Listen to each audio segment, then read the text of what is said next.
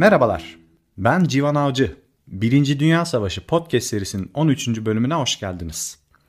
Evet, bu bölümün biraz geç geldiğinin farkındayım. Bunun sebebi sizlere daha kaliteli bir içerik sunmak adına zamanla içime sinmeyen ilk 6 bölümü yeniden çekmiş olmamdır. Daha akıcı ve kaliteli hale gelen ve bazı yeni bilgilerin de eklendiği bu ilk 6 bölümü dinlediyseniz bile tekrar bir ziyaret etmenizi öneririm. Bu noktadan sonra bölümlerin daha sıklıkla geleceğini de bilgilerinize sunarım. Geçtiğimiz bölümde Çanakkale Kara Muharebelerine bir ara verip Batı cephesine geçeceğimizi söylemiştim. Bu bölüme geçmeden önce Batı cephesini en son anlattığımız 3. bölümde nerede bırakmıştık kısaca bir hatırlayalım. Almanlar 1914 Ağustos'unda milyon mevcutlu ordularıyla Belçika üzerinden Fransa'ya girmiş ve Paris'e 40 kilometre kadar yaklaşmış fakat Marne Nehri kıyılarında Fransız ve İngiliz ordusu tarafından durdurulmuştu.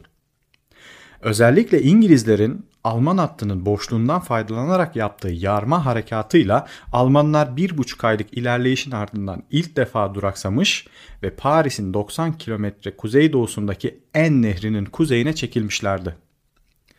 6 Eylül'de başlayıp 12 Eylül'de son bulan Marne Muharebesi'nin ardından en muharebesi başlamış, iki tarafta birbirini kuşatma amaçlı kuzeye doğru bir yarışa girişmiş ve bu yarış en nihayetinde kuzeydeki denizde son bulduğu için bu hadiseye denize doğru yarış denmişti.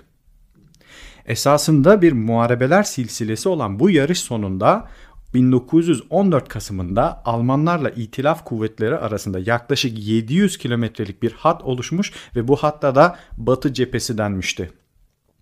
Şimdi bu bölümde sizlere bu denize doğru yarış hadisesini sonlandıran ve çok kanlı geçen birinci İp muharebesini anlatacağım. 12 Eylül'deki Marne yenilgisinin ardından psikolojik çöküş yaşayan von Moltke 14 Eylül'de tırnak içerisinde sağlık sebepleriyle Genel Kurmay Başkanlığı görevinden alınıyor ve yerine General Erich von Falkenhayn getiriliyor. 15 Eylül'de orduyu teftiş eden Falkenhayn durumun hala lehlerine çevrilebileceğini düşünüyor. İlk iş olarak Marne'da yenilen ve aralarında hala bir boşluk bulunan 1. ve 2. ordu o esnada Alsas bölgesinde nispeten sakin zamanlar geçiren 7. orduyla takviye ediliyor. Böylelikle Ağustos başından beri en uzun yolu yürümüş ve Marne'da bir hayli zedelenmiş olan ordunun sağ kanadı sağlama alınmış oluyor. Bu noktada Almanların önünde 3 seçenek doğuyor. Ya geri çekilecekler ve taarruz edilebilir bir durum oluşana kadar bekleyecekler ya hemen toparlanıp var güçleriyle taarruz edecekler ya da oldukları yerde duracaklardır. Geri çekilme fikrinden zaten bir yenilgi almış olan ordunun moralinin daha da bozulacağı düşünülerek vazgeçiliyor. Schlieffen planının suya düştüğünü ve mevcut cephelerden yapılacak bir taarruzla artık Fransız ordusunun yok edilemeyeceğini çok iyi bilen Falkenhayn, cepheden bir taarruzdan da vazgeçiyor ve gözünü kuzeydeki liman kentlerine dikiyor. İngilizlerin ikmal kollarını oluşturan bu Belçika ve Fransız limanları ele geçirilirse Almanların eli güçlenecek, İngilizler ve Fransızlarla ayrı ayrı makul bir barış yapılacak ve Almanlar tüm dikkatini yavaş yavaş alarm vermeye başlayan Doğu cephesine verecektir. Doğu cephesinde Tannenberg'de Ruslara karşı parlak bir zafer elde edilmiştir. Fakat Ruslar Almanların müttefiki olan Avusturya Macaristan ordusunu adeta önüne katıp kovalamaktadır. Eğer Almanlar Avusturyalıların imdadına yetişemezse Rusların pek yakında Alman topraklarına da dayanması işten bile değildir. Tüm bu olumsuz şartlara rağmen Alman Kaiserinin ordu komutanlarından sürekli bir zafer beklemesi Falkenhayn'ı harekete geçiriyor ve 6. ordu Lorraine bölgesinden kuzeybatıya doğru gönderiliyor. Amacı Paris'in 130 kilometre kuzeyinde yer alan ve bir Fransız şehri olan Amiens'a ilerleyerek tüm Fransız ve İngiliz ordularını kuzeyden kuşatmak olan bu 6. ordu Amiens'a 60 kilometre kala bir Fransız kasabası olan Aras'ta Fransızlar tarafından durduruluyor. Fransızların bu hızı karşısında şaşkınlığa uğrayan Almanlar batıya ilerlemekten vazgeçiyor ve kuzeye yöneliyor. Fransızlar da onları amansızca takip ediyor. İki ordu da birbirini kuzeyden kuşatmak için bir yarışa girişiyor. Güneyden kuzeye doğru sırasıyla 10 Ekim'den 2 Kasım'a kadar La Bassée, Messine ve Armentières muharebeleri oluyor. İki ordusunda bir hat oluşturan bu muharebelerin net bir kazananı olmuyor. Fakat bu oluşan hat sonucunda önemli Fransız kentleri olan Lens ve Lille Almanların eline geçiyor. Özellikle bir demir yolu kavşağı olan Lille'in kaptırılmasında Fransızlar İngilizleri suçluyor. Zaten Marne Muharebesi'nden sonra İngilizler Fransızlardan yavaş yavaş ayrışmaya başlıyor. 50 binlik mevcutlarıyla kalabalıklar içinde adeta kaybolan İngilizlerin 7 Ekim'de mevcudu 167 bine çıkıyor. En fazla Noel'de biteceği düşünülen bu savaşın aslında çok daha uzun sürebileceğini öngören İngiliz Savaş Bakanı Lord Kitchener askere alım kampanyalarını hızlandırıyor. Bir yerlerden görmüş olabileceğinizi düşündüğüm o The Country Needs You yani ülkenin sana ihtiyacı var afişindeki o pos bıyıklı adam Lord Kitchener'ın ta kendisidir. Ekim ayının başında En Nehri'nin güneyinde yer alan İngilizler Fransızlara bize müsaade diyerek birliklerini yavaş yavaş nehrin kuzeyine geçirmeye başlıyor. 3 ve 4 Ekim geceleri 2. kolordu, 6 Ekim gecesi de 3. kolordu nehri tam bir gizlilikle aşarak kuzeydeki liman kentlerine doğru yola koyuluyor. Bu hareket tabii ki de İngilizlerin başkomutanı Sir John French ile yıldızı bir türlü barışmayan Fransız başkomutanı Joseph Joffre işkillendiriyor ve Sir John French'e fazla acele etmemelerini söylüyor.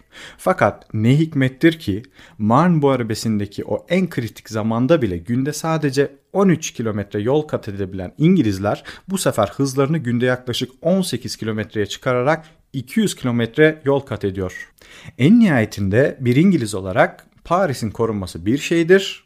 Öte yandan İngiltere'yi doğrudan tehdit edebilecek liman kentlerinin korunması başka bir şeydir. İngilizlere göre zaten mantıklı olan İngiliz ordusunun kuzeyde yer almasıdır. Buradan daha kolay yönetilecekler ve İngiltere'den gelecek olan takviyeleri daha rahat alacaklardır. Fakat Joffre oluşacak en ufak bir olumsuzlukta İngilizlerin ülkelerine geri kaçmasından çekiniyor ve en güvendiği komutanı olan General Ferdinand Foch'u İngilizlerin adeta peşlerine takıyor.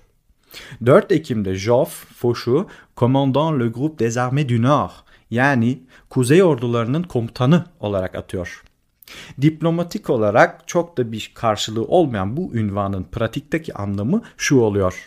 General Foch bölgedeki İngiliz ve Belçikalı birliklerin Fransız birliklerle koordinasyonunu sağlayacak, düşmana karşı cephe bütünlüğünü koruyacak ve yeri geldiğinde tek bir orduymuşçasına koordinasyonlu bir şekilde Almanlara Belçika üzerinden taarruz edecektir.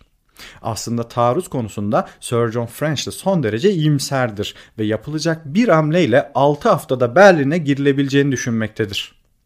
Sonuçta Almanlar tek haklarını Marn'da tüketmişler ve boşa kılıç sallamışlardır.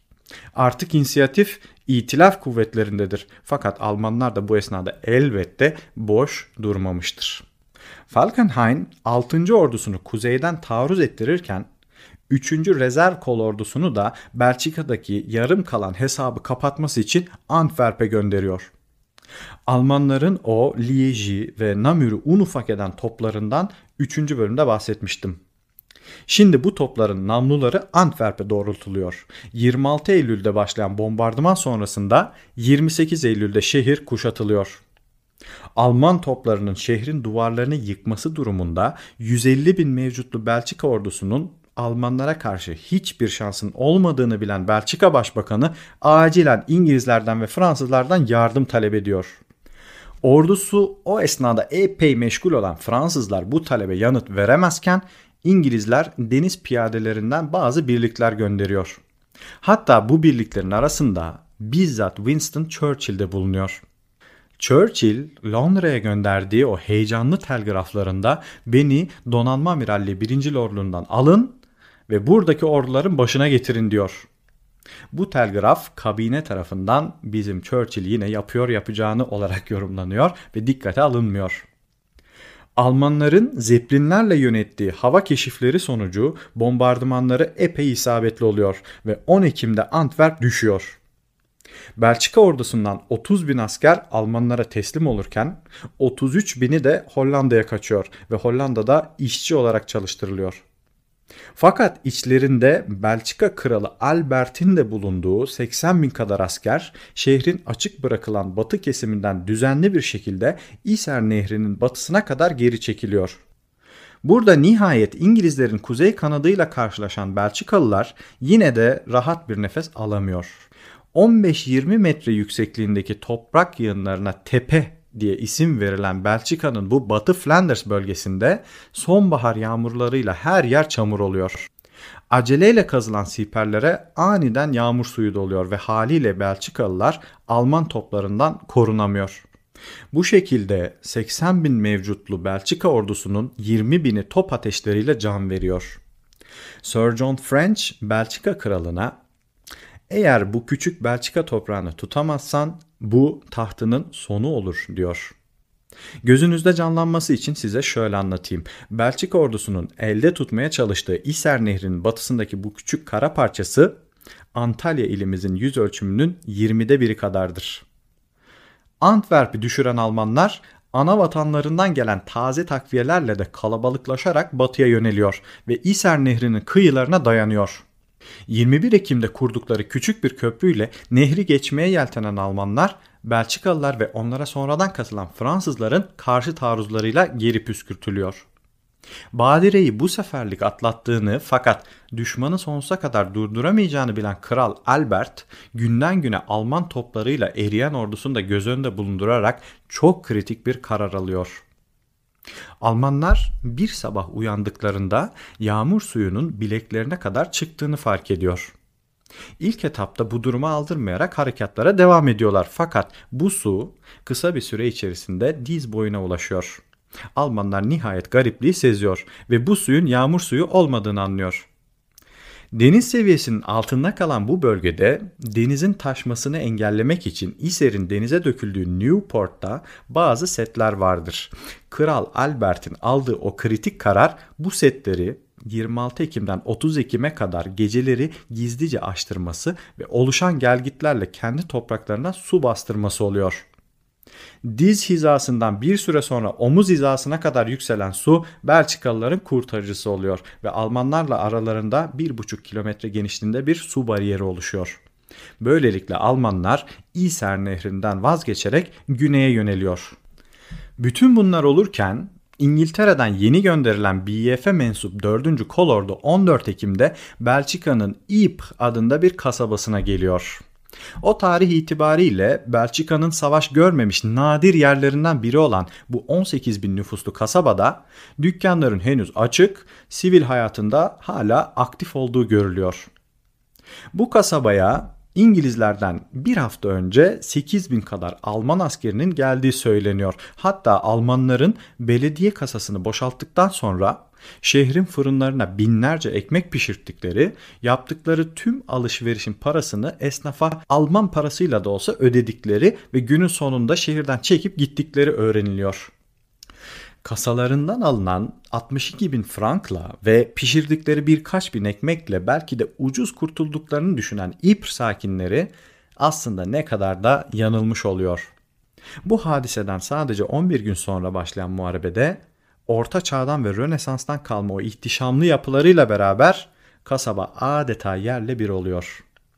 Bir anda Batı cephesinin en kilit 2-3 noktasından birisi haline gelen Ypres kasabasını podcast boyunca tekrar tekrar duyacağımızı şimdiden söyleyebilirim. Evet, denizin sadece 35 kilometre güneyinde yer alan Ypres, iki taraf içinde düşmanı kuzeyden kuşatmak için artık son şans olarak görülüyor. İPRE 14 Ekim'de gelen İngilizler 18 Ekim'de Fransızların da işbirliğiyle 22 kilometre güneydoğuda Almanların henüz almadığını düşündükleri Menin kasabasına ilerliyor. Fakat daha henüz yoldayken gelen bir hava keşfi raporu o bölgeye büyük bir Alman birliğinin ilerlediğini bildiriyor ve İngilizler İpre geri çekilerek tahkimata başlıyor. Falkenhayn kuzeye gönderdiği 6. ordusuna 19 Ekim 1914'te Menin yolundan İpre doğru saldırı emri veriyor ve 1. İpr Muharebesi böylelikle başlamış oluyor. Uçakların gördüğü o büyük Alman birlikleri 6. Orduya mensup birliklerdir. Belçikalıları İser Nehri'ne kadar kovalayan Alman rezerv kolorduları da zamanla birleştirilerek 4. Ordu adını alıyor. Almanların özetle amacı 4. ve 6. ordularıyla Fransızların Dunkirk, Calais ve Boulogne-sur-Mer limanlarına kadar ilerlemek ve en sonunda bir kıskaç hamlesiyle bölgedeki tüm İngiliz, Fransız ve Belçikalı birlikleri felce uğratmaktır. Fakat 4. ordu kıyı boyunca ilerlerken Belçikalılar tarafından durdurulunca bu ordu da İser'in güney kesimindeki Ypres'e yöneliyor ve Almanların bir anda tüm dikkati Ypres ve 10 kilometre çevresindeki köylere yoğunlaşmış oluyor. Kuzeyden 4. ordu, doğudan ve güneyden 6. ordunun taarruzlarıyla Ypres cephede bir çıkıntı olarak kalıyor. İngilizler Ypres salient yani İpr çıkıntısı denen bu bölgeyi savunacağız derken neredeyse yok oluyor. Buna az sonra geleceğim. 21 Ekim'de Alman 4. ordusu kuzeyden güneye inerek İpre 8 kilometre kadar yaklaşıyor ve Langemark köyünde büyük bir muharebe başlıyor. Rezerv birlikler oldukları için çoğu genç ve tecrübesiz askerlerden oluşan Alman birlikleri İngilizlere karşı tam anlamıyla kıyıma vuruyor. Dalga dalga taarruza kalkan Almanlar dakikada 20 atış yapabilen profesyonel İngiliz piyadeleri tarafından toplu halde yere seriliyor. Alman Kaiseri 2. Wilhelm'in o aşağılık küçük ordu diye nitelendirdiği BEF Langemark'ta Almanlara adeta felaketi yaşatıyor.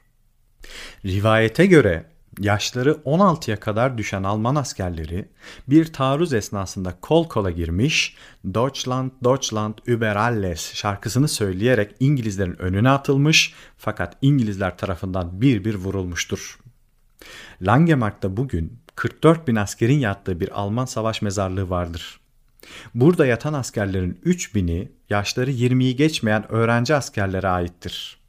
Bu askerlerin taarruz esnasında söylediği o şarkı ise 1922'de Alman Milli Marşı olarak kabul edilmiştir. Kısacası Fransızların Ağustos'ta yaşadığı kıyımı Ekim ayında bu sefer Almanlar yaşıyor. En nihayetinde Langemark Almanların eline geçse de İpr yolu hala açılamadığı için muharebenin net bir kazananı olmuyor. İpr çıkıntısına kuzeyden giremeyen Almanlar şanslarını bu sefer güneydoğudan deniyor. İngilizlerin o ilk gittiklerinde ilerlemek istedikleri İpr'in 22 kilometre güneydoğusundaki Menin'den bahsetmiştim. Bu sefer Almanlar Menin'den İpre doğru harekete geçiyor ve muharebe İpre 8 kilometre kala Geluvelt adında bir köyde yoğunlaşıyor. Artık burada iki tarafta varını yoğunu ortaya koyuyor. Almanlar tecrübesiz rezerv birliklerinin kalabalığıyla amansızca saldırırken İngilizler az sayılarına rağmen güç bela ayakta kalabiliyor. Kayıplar o kadar yüksek oluyor ki yer yer iki taraftan da savaşı devam ettirebilecek asker bile kalmıyor. Çoğu zaman hedeflere ulaşılsa bile hedefleri tutacak sayıda asker kalmadığı için bir karşı taarruzla kazanılan yerler hemen geri kaptırılıyor. Bazense aralıksız devam eden muharebelere cephane yetişmediği için piyadeler süngü hücumuna kalkıyor. Bu şekilde muazzam kayıplar vere vere Almanlar İpre 3 kilometre kadar yaklaşıyor. 30 Ekim'de Almanların top menziline girmesiyle İpr bombalanmaya başlanıyor. İngilizlerin artık hiçbir rezervi kalmadığı için bölgeye bu sefer Fransızların ellerinde kalan son taburları yetişiyor ve durum bir şekilde kurtarılıyor. Bu noktada Tıpkı Langemark'taki gibi Alman birliklerinin tecrübesizliği ön plana çıkıyor. Örneğin Almanlar İpr yakınlarında bir köyü ele geçiriyor ve köyü tutması için köye bir rezerv birlik bırakıyor. Bir nöbet değişimi esnasında bu tecrübesiz rezerv birlik köyü olması gerekenden 1-2 saat erken terk edince köy İngilizlere geri kaptırılıyor. Bu işin bu şekilde rezerv birliklerle yürümediğini gören Falkenhayn, ordunun en elit birliği olan Prusya muhafızlarını devreye sokuyor ve 11 Kasım'da yoğunluğu güneyden olmak üzere tüm cephelerden taarruz emri veriyor. Bu kez muharebeler Ypres'in tam güneyindeki Non-Bosschen adı verilen bir korulukta şiddetleniyor. Üstün Prusya muhafızları İngilizleri yerinden sökmeyi başarıyor ve Ypres yolu bir an için açılıyor. Almanlar tam da İpre doğru yürüyecekken yenilmiş olan İngilizlerin döküntülerinden cılız bir karşı taarruz geliyor. Bu noktada Almanların kafası karışıyor. Böylesine cılız bir kuvvetle taarruz ettiklerine göre geriden gelen çok kalabalık bir takviyeleri vardır diye düşünen Almanlar İpre ilerlemeyi durduruyor ve geri çekilerek savunmaya geçiyor. Oysa ki gerçekte İngilizlerin hiçbir takviyesi kalmamıştır. Bu karşı taarruzu gerçekleştirenler o günkü birlikten geriye kalan ve savaşçı olmayan ordu personelleridir. Yani ikmal görevleri, kurmaylar, şoförler ve aşçılar. Artık tankati kalmayan İngiliz ordusundan bir asker aç ve bitkin bir vaziyette çıplak toprağın üstünde yatıyoruz.